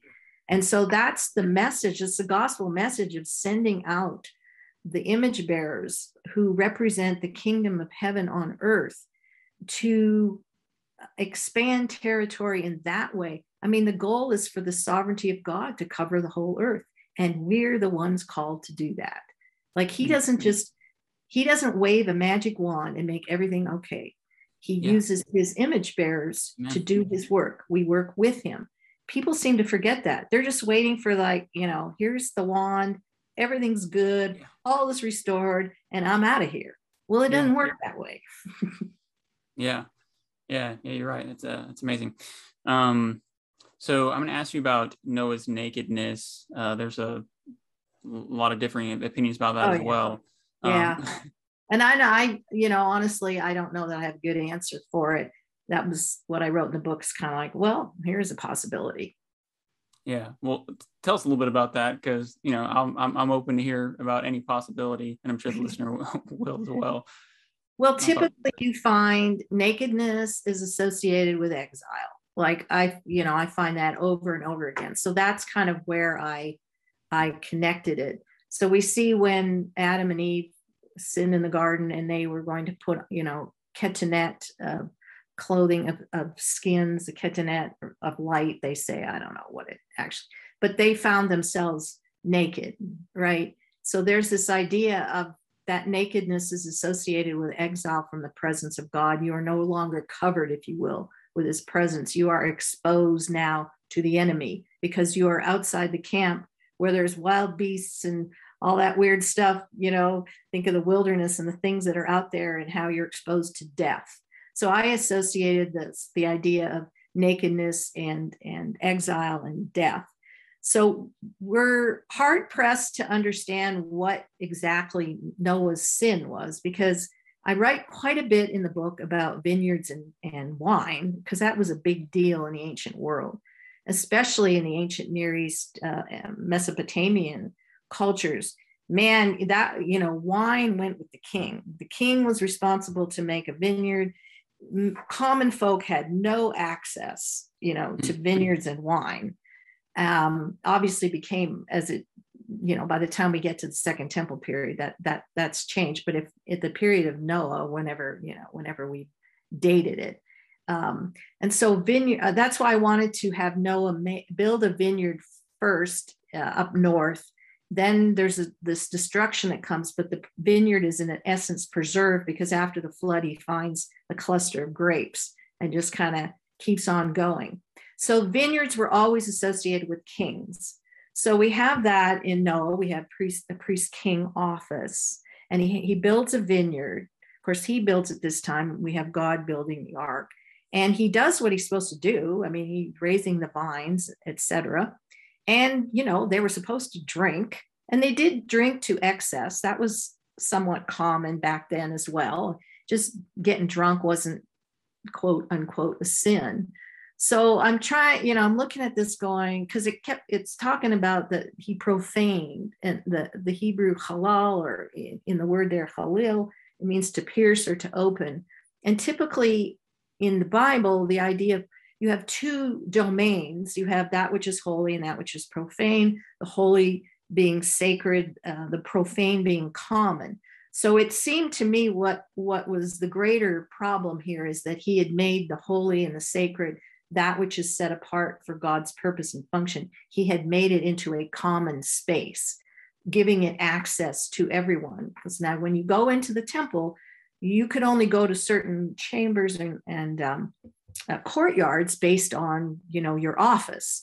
So obviously, you couldn't just walk in and go into the holy of holies. So s- spaces were designed for certain purposes and certain people at certain times and if you went into a different space where you weren't supposed to be, you had you were making that space common. So they have to get you out of there and then re- restore the sacredness of the space, right? So go through a whole process. So that's that's kind of how I approached it. That somehow, and I, I'm not, I don't know that I have a good answer. Uh, somehow Noah had made that which was sacred profane. He had made it common, open, if you will, to everyone instead of, you know, just for its purposes for God. And I don't know if that's a particularly great answer, but that's because I read so much stuff and I was so confused by the time I read it all. I didn't even know what I thought anymore. yeah yeah well I, I appreciate your your humility there um, and i also appreciate your insight i, I thought that was uh, very interesting something i never heard before and i'm like yourself had read um, a lot of different uh, opinions on on what was going on there um, and that was some new insight that i never heard so i appreciate that as, as well uh, something i also never heard in your book um, as I said earlier, there's there's so much. Uh, so that happened for me quite a bit where I read and thought, oh wow, oh wow, oh wow, oh wow. So I think it's just really a, a, a gifted teacher. But uh, the Olivet Dis- Discourse, um, there's a lot of talk about oh, yeah. what Jesus meant by eating and drinking and marrying up up until the point where, where judgment came. And people point back to Noah, uh, Right. and you had you had some different insight on that. So, uh, what was your insight as far as what he meant by the eating, drinking, and marrying up up, up until the, the day? Well, so first of all, you know, we've got to look at Matthew 24, Luke 21, et cetera. We have to read it in context. And people don't seem to want to do that. And they just want to jump right into prophecy without, you know, looking at it from the perspective it was written. And there's no question, you know, if you think about where they are, Yeshua, they're on the Mount of Olives and they're looking down at the temple and he's saying, not one stone will be left on another. And of course, people just take all that and turn it into a pretzel trying to you know find meaning in this. And, to me it's just kind of obvious. He's talking about the destruction of the temple that it's going to be destroyed. And of course again we don't understand just how profoundly catastrophic this is. And of course this is much earlier than 70 common era but the, all of that he he's he's letting them so the entire chapter is dealing with the coming destruction of the temple so I, uh, you know, in my mind, it, it, this is a temple pattern. The whole, you know, if you go back and read it with temple eyes, and you will see all kinds of things are related to the temple specifically. So that got me thinking, well, if that's the case, and how many times have we talked about, you know, and they were marrying and given in marriage, and then the flood came, and you know, eating and drinking. I'm going, I'm sorry, but there has to be more here. We eat and drink every day and get married. That's right. Yeah. Yeah. You're right. This is like, this isn't special here. Yeah, so there's yeah. something going on. Now, when we ask the question of why was the temple destroyed, is because his priests, not all of them, but his the the structure of the priesthood, the, the leadership, I should say, of the priesthood in the temple had totally contaminated it. Had, you know, there was stuff going on there, graft and bribery, and you know, they were enslaving people through interest. I mean, the guy in charge isn't the legitimate high priest. They have contaminated the sacred space, and God's presence is go- is never going to dwell in a place that's been contaminated by man's, you know, nature, his greed, and all that sort of thing. And so, that's the connection. Is the you know the he's taken the priesthood down, and they're going to lose the place where they make all their money, right? Mhm. Yeah. and so i'm so then i went back and okay noah is building an ark it represents a temple he serves as a priest and what do priests do? Well basically I, as i mentioned they have to be married. They cannot serve in the temple unless they're married. And their function is basically to provide food for the priests to serve in that space and then give the food that belongs to god to him. Like they spent a lot of time in the temple eating.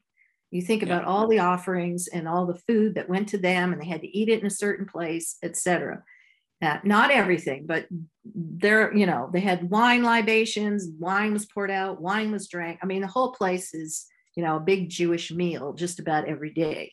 So that I thought, you know what, I, I think this has more to do with the priesthood the, of what their purpose and function was daily than it does, you know, we're all out here drinking and eating and marrying every day. And so I I, I tied it purposely. Can I prove it? No, of course not. And I didn't find anyone else who agreed with me. So I said, maybe, maybe Yeah. this is the case.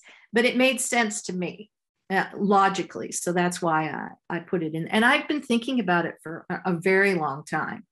And I felt ready to kind of to say something about it.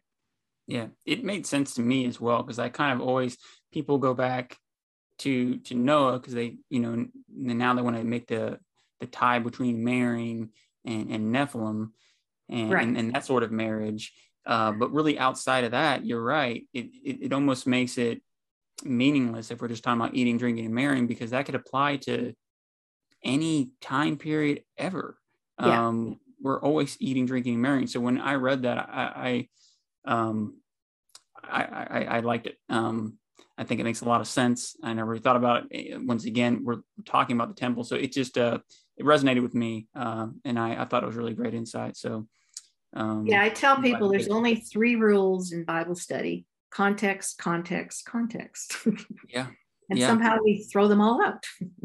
yeah, yeah. Certainly with the context, it just makes it makes a lot of sense for me. So uh, another thing you mentioned, and I had, you know, we have different ideas about this as well. So the the end of the age that Jesus was referring to at his ascension, um, what was that age that he was referring to?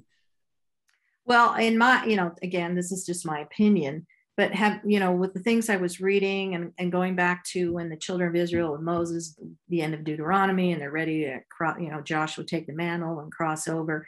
And the more I read, and uh, N.T. Wright kind of got me thinking about this as well, that uh, that the it wasn't like a physical, literal thing, like on you know this day in 2060 ding, the end of the age. Right. But the idea of the end of exile, because everything ta- takes us back. What the whole story, you know, within the creation story is they're in the land, they're out of the land, they're in the land, you know, they've been exiled from the presence of God, and the end of the age had to do being restored back into his presence. So I I connected that Yeshua ultimately made that possible forever to for us to be restored to the presence of God. And so with that came that was the end of the the age of the temple where you had to go to the temple in order to approach God and go through the proper protocol and you could again could only go into you know as far into the temple as you were allowed to go and now we see with yeshua and his resurrection the end of the age meant that any person you know could approach god through messiah and that exile from the presence of god was essentially over Yeah, that's awesome.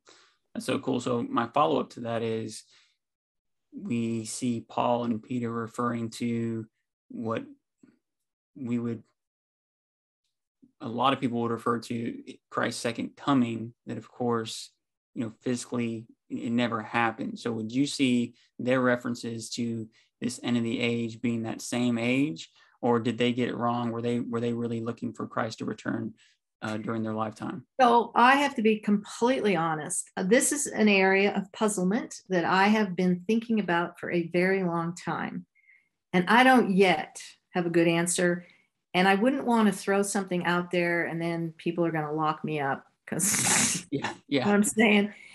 I don't have a good answer for this at all. And so I've pretty well avoided it until the Lord kind of sh- shows me and helps me connect the, the dots there. You know, I, I just kind of go back, you know, I don't know. I understand that, you know, in Acts chapter one, Yeshua ascended is a pattern of enthronement and it's significant. And I talk about in the book, I talk about it quite a bit in uh, the garden book about the mount, the significance of the Mount of Olives.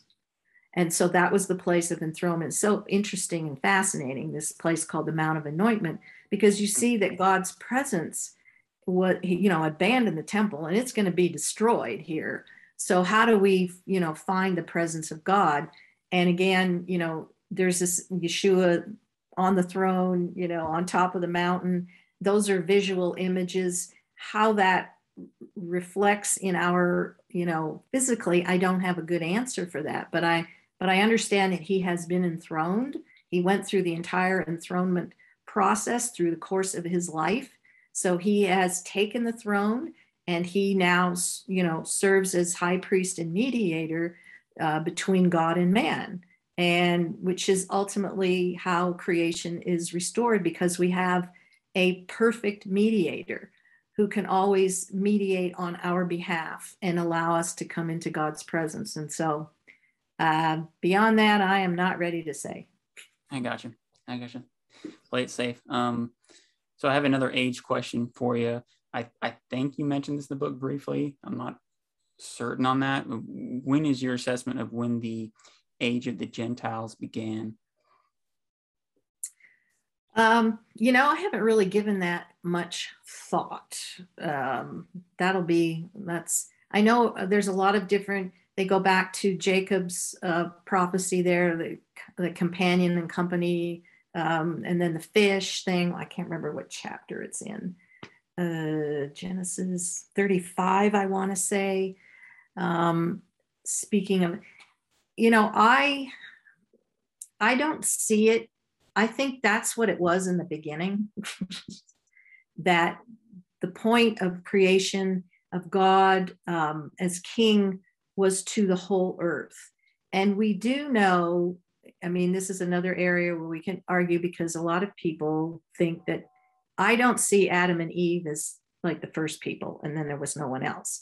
I see them as the first to be to rule over the sacred space to mm-hmm. rule over, you know, to be kings over God's camp, and that God's camp is separated from the nations. Like we always have, there's only two um, boxes, if you will. There's the nations, and then there's God's kingdom. There's the king of the, the kingdoms of this world and the kingdoms of our God. And there's no middle ground. So you're either in the nations or you're in the camp of Israel. And I don't personally think that even from the beginning, there was ever supposed to be a distinction. So Adam was supposed to rule over the whole world benevolently to bring peace and prosperity and justice and righteousness, which is the, the bottom line role of the king to the whole earth. So if we do have people, which I believe we did, that was his job. Like if there were cultures and and, and empires in the ancient Near East world of Mesopotamia, he was responsible to rule over them and to show how a, per, a king ruled justice justly and righteously. So I I think that that's really from the beginning, from Genesis chapter one, as God established His His kingdom on earth. Nice, nice. Uh, it's interesting that you, you just said that uh, what you thought about Adam and Eve. I just did an episode um, with Joshua Swamidass, and he has a sort of theory uh, that he puts forward, or he sort of um, reconciles uh, evolutionary theory and a, a, young Adam and Eve, he believes they, they can both be true.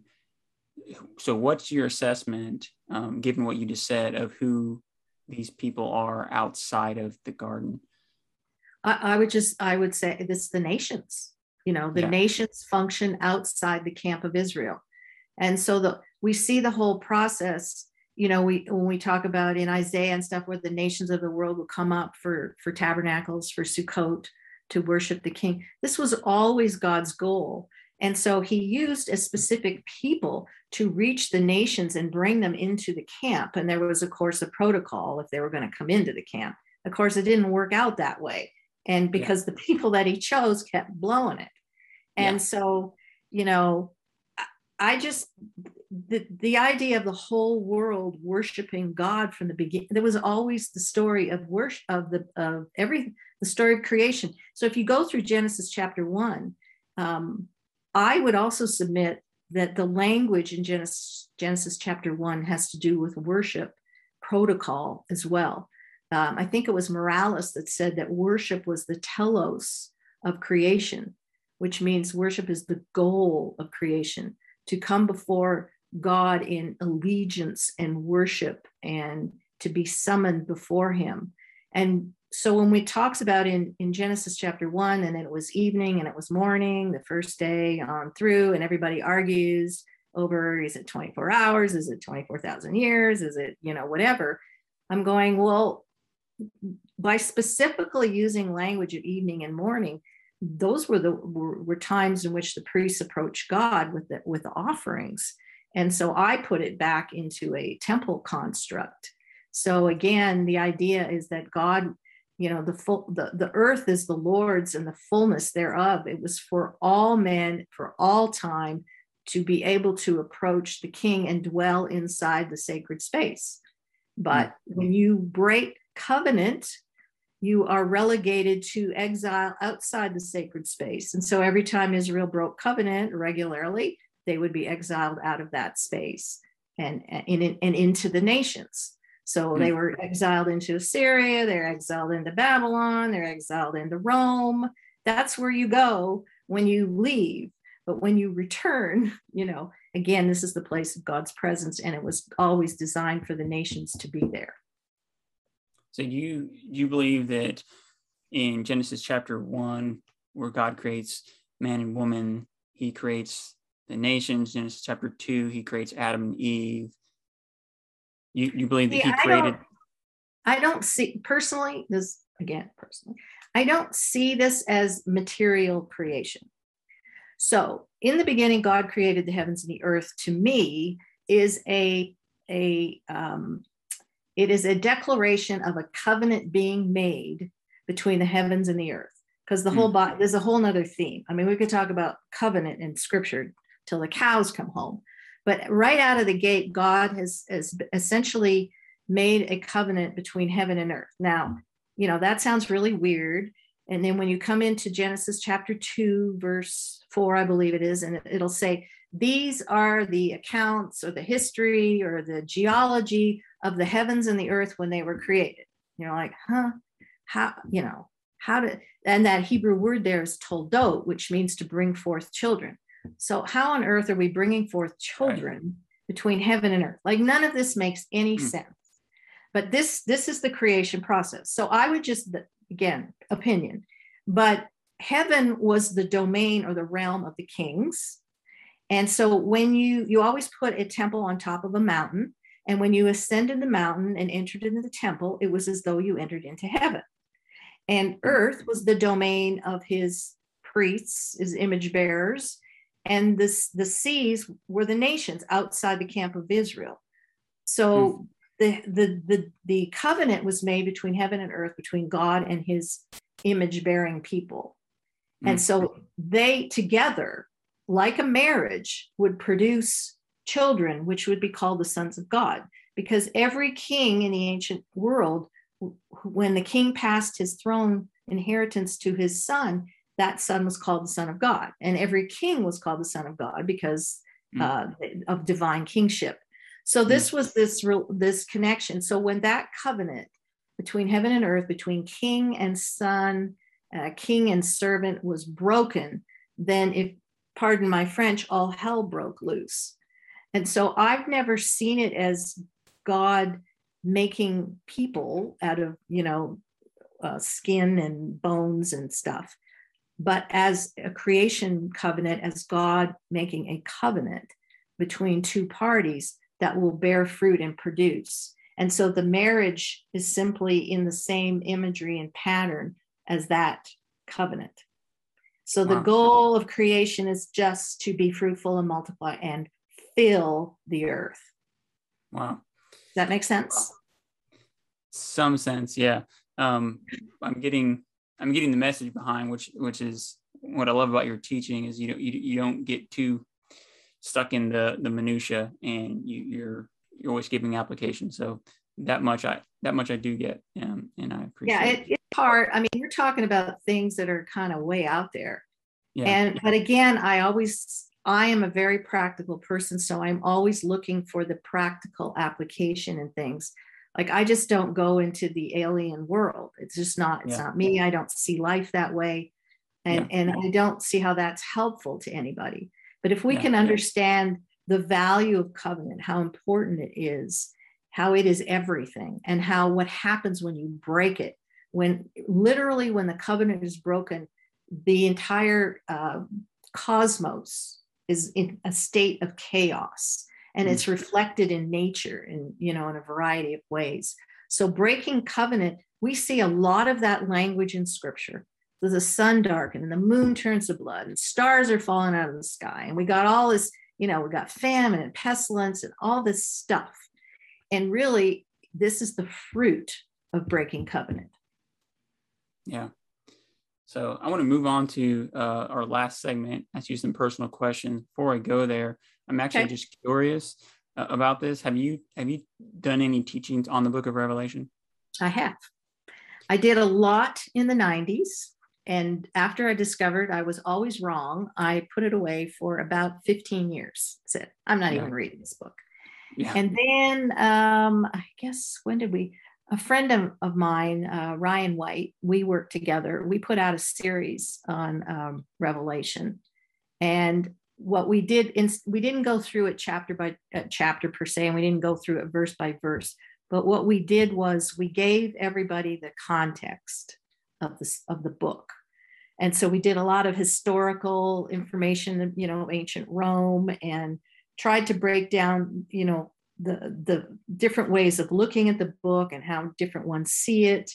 And um, I th- it was a really good was a really good series, and hopefully people are getting a lot out of it. So we went through it in that way. So I I have taught uh, various parts of it. Um, I I definitely don't have the same view as a lot of people, and I don't necessarily. Um, granted, looking at the last two chapters, you have to say that at some point God's going to restore with, Yeah. through human agencies going to restore all this. So, and I don't times I, I can't figure all that, but most of the book, I would say ninety percent of the book is dealing with the destruction of the second temple. Got it. Um, you think we're we're, we're nearing Christ's return? No? God, I hope so. no, we're. uh I, you know, again, who knows, but I do. So if you, and I tried to get this point across in the Noah book, is so uh, world emp- emperors, world rulers always do the same thing. You know, they expand their territory militarily and kill everybody to take control. And so Yeah. we saw that, you know, in the ancient Near East, we, you know, as as uh, Assyria expanded and the Neo-Assyrian and then the Babylonian, Neo-Babylonian, the Persian, you know, they they would take that territory and continue to expand it until we reach Rome, which is it, that area at its largest extent, and all with it, you know, the tyrants, emperor, they always do the same thing: enslave all their people. You know, they make life miserable for everyone, and they control all the resources. So that's just what they do. Tyrants have done that from the beginning of time, and so we've been in a pe- long period of nation states, kind of like the city states of old, where everyone, every nation is sovereign over its own nation. And so now here we are seeing a return. Like if if God's people aren't influencing the culture, and if God's people, God's people are supposed to have a different nature than hmm. human nature, because human nature is not good. And so because God, I mean, we have expanded over the earth. I mean, you know, we built hospitals and fed people. I get all that. But in our country in particular, God's people basically reverted into the four walls of their churches and isolated themselves against the culture. And so the culture just went uh, to the place that it was going to go, you know, back to the weeds and the thistles and the thorns.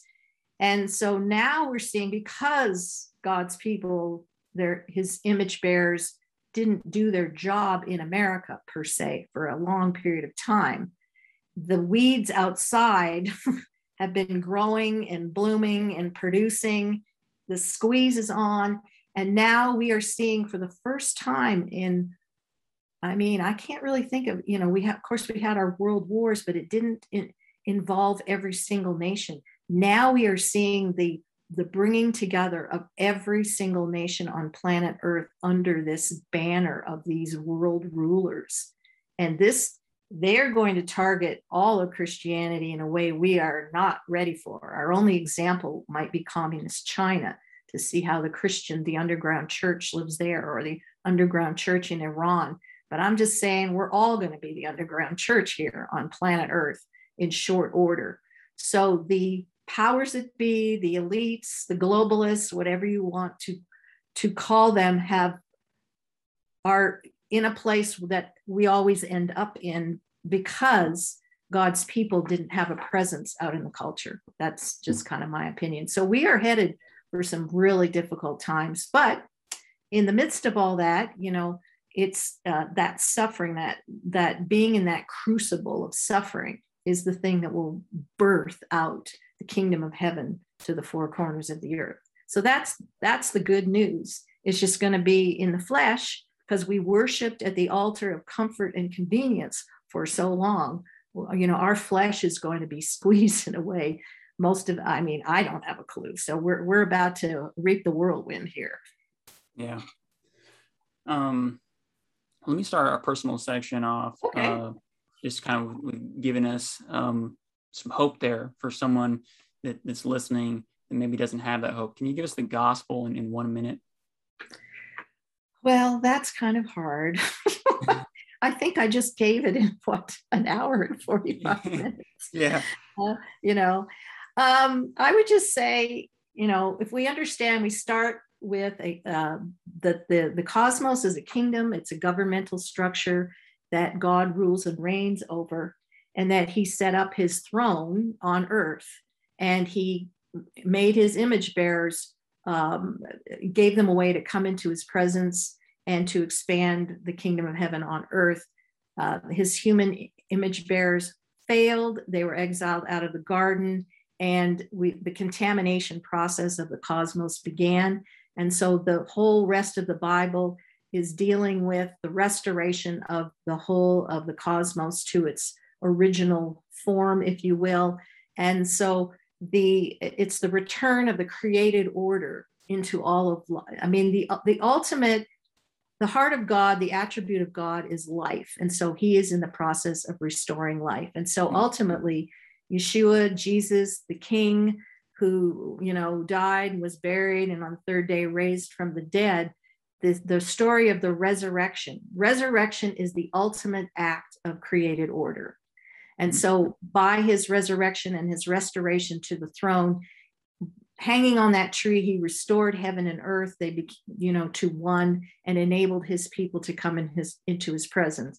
So our job as image bearers is to take that message out to everyone we see that the resurrection life is, is transformative and restores back to you individually life that's been taken from you whether you're lost in addiction or you know whatever it is your your life your nature will be redeemed and resurrected in the same way he was in bodily form in order for you to participate in in in um, in expanding the kingdom on earth and restoring all people into his presence amen Awesome. So, just uh, so that we can kind of get to know you on a personal level, what are some uh, movies, TV shows, uh, books, and, and music that you listen to?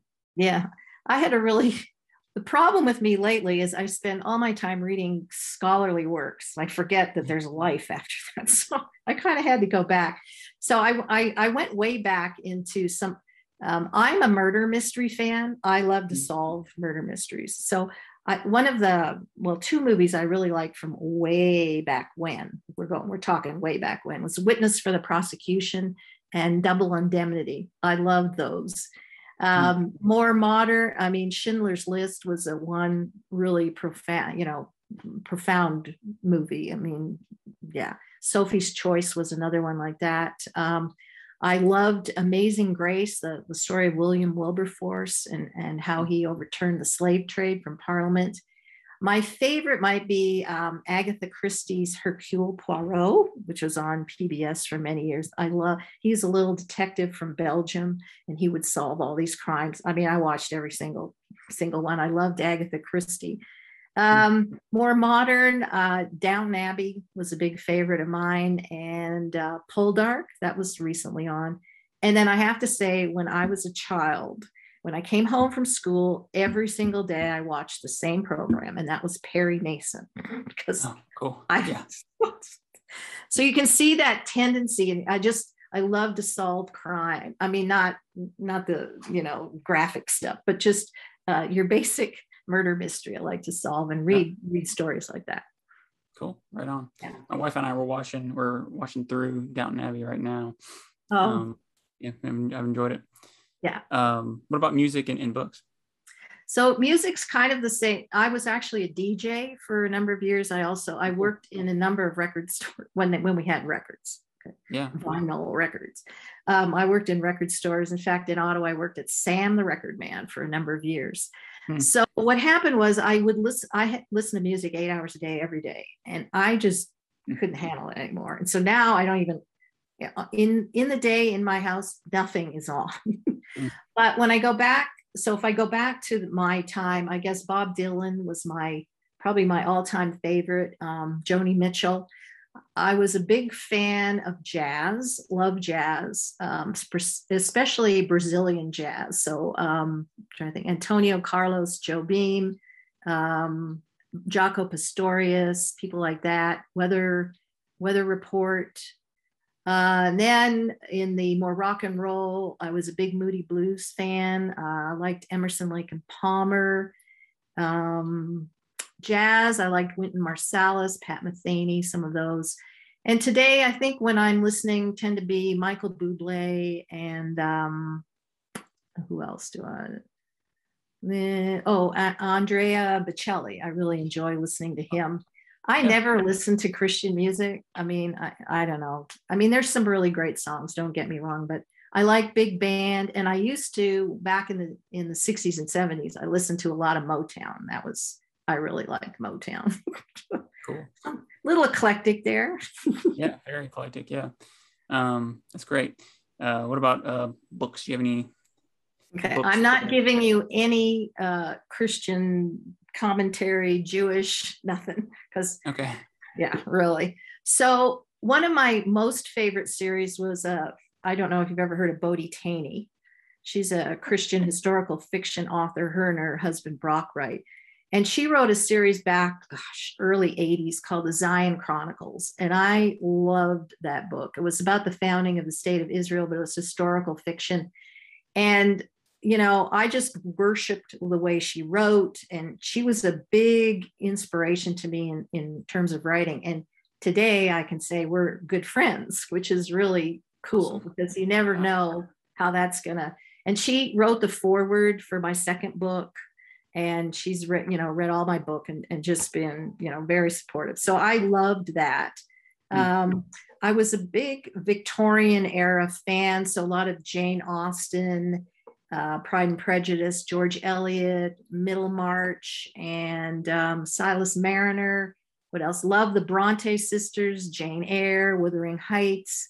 Uh, I liked Leon Uris, uh, The Exodus. That was kind of that was a really great one. Of course, back in the day, I did read Orwell's 1984. That had a profound effect on me, and as well as um, Alexander Solzhenitsyn, um, the Gulag Archipelago. Uh, you know, I tried to reread it. I can't handle it. I was a big fan of Charles Dickens, Great Expectations, um, Picture of Dorian Gray. I made my kids read Lord of the Flies, uh, William Golding, and that book had a profound effect on me. I still think of that book all the time, really. Yeah. Um, Daphne du Maurier, I liked uh, her, her, her Rebecca. That was kind of a murder mystery. C.S. Lewis, Lion Witch in the Wardrobe, uh, Screwtape Letters, things like that. And uh, Bonhoeffer, who's a bit, I'm a big fan of Dietrich Bonhoeffer. So the cost of discipleship. So those are wow. some of them. Awesome. Yeah. Also eclectic. Um, they're coming out with the Lord of the Flies movie. I don't know when it comes out, but I know they're, Oh. doing a new version of it. So Hopefully it's not rated R because I don't watch anything rated R. So yeah, yeah, we'll see. Um, I think there's a teaser out now. It looks like it, it, it could be good. okay. Um,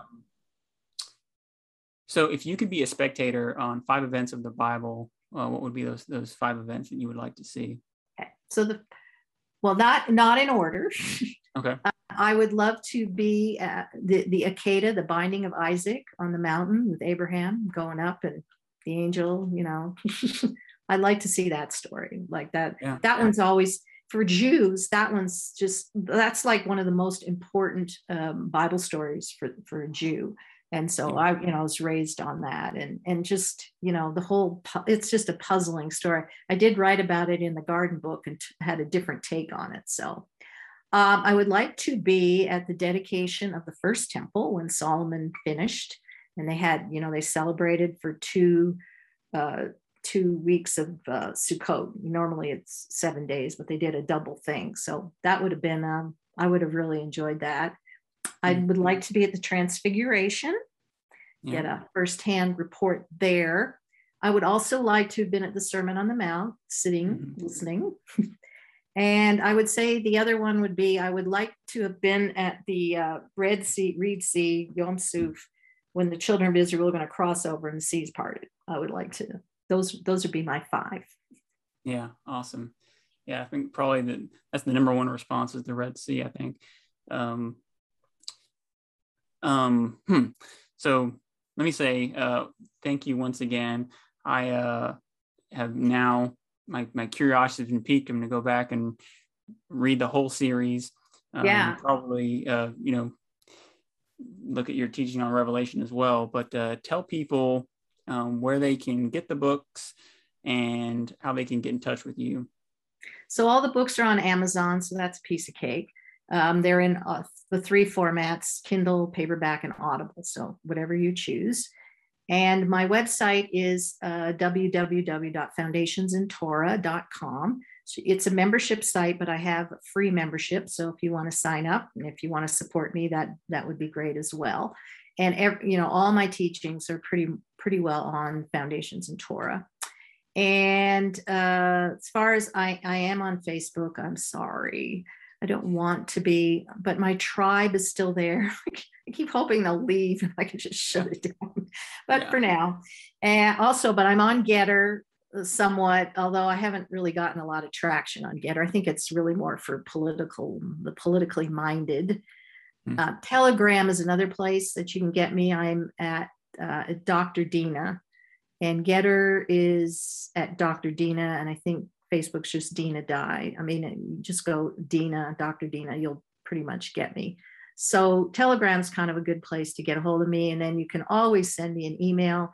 It's very easy. It's just Dinah Dye at protonmail.com. So those are, uh, and I would really encourage you to go to the website. Like there is, you know, it's there's a ton. There must be like five or six hundred videos on there, Yeah, and wow. just a lot of stuff. So Awesome. I will put a link in the show notes for anyone interested uh, so they can do just that.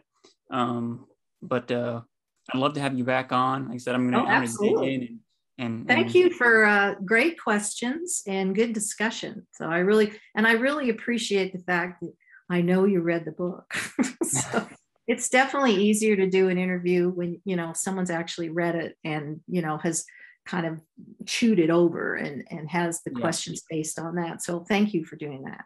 Yeah, well, yeah, of course. Yeah, I, I can't stand listening to an interview, and I know the interviewee, uh, the interviewer hasn't read the material because for me, when I read, you know, I look at an interview, I want usually I've already read the, you know, I've already seen the movie or read the book or whatever, and I'm trying to get some Right. good insight. So, Yeah. um, yeah, you know, uh, it- I, I try to, I try to get some something more out, uh, you know, than, than just what's what's in the book. So, uh, thank you um, for for answering the questions well and like I said, you have sparked my my interest, and I'm gonna you know go to the website and, and, and dig in some more. So I, I appreciate your work, I really do.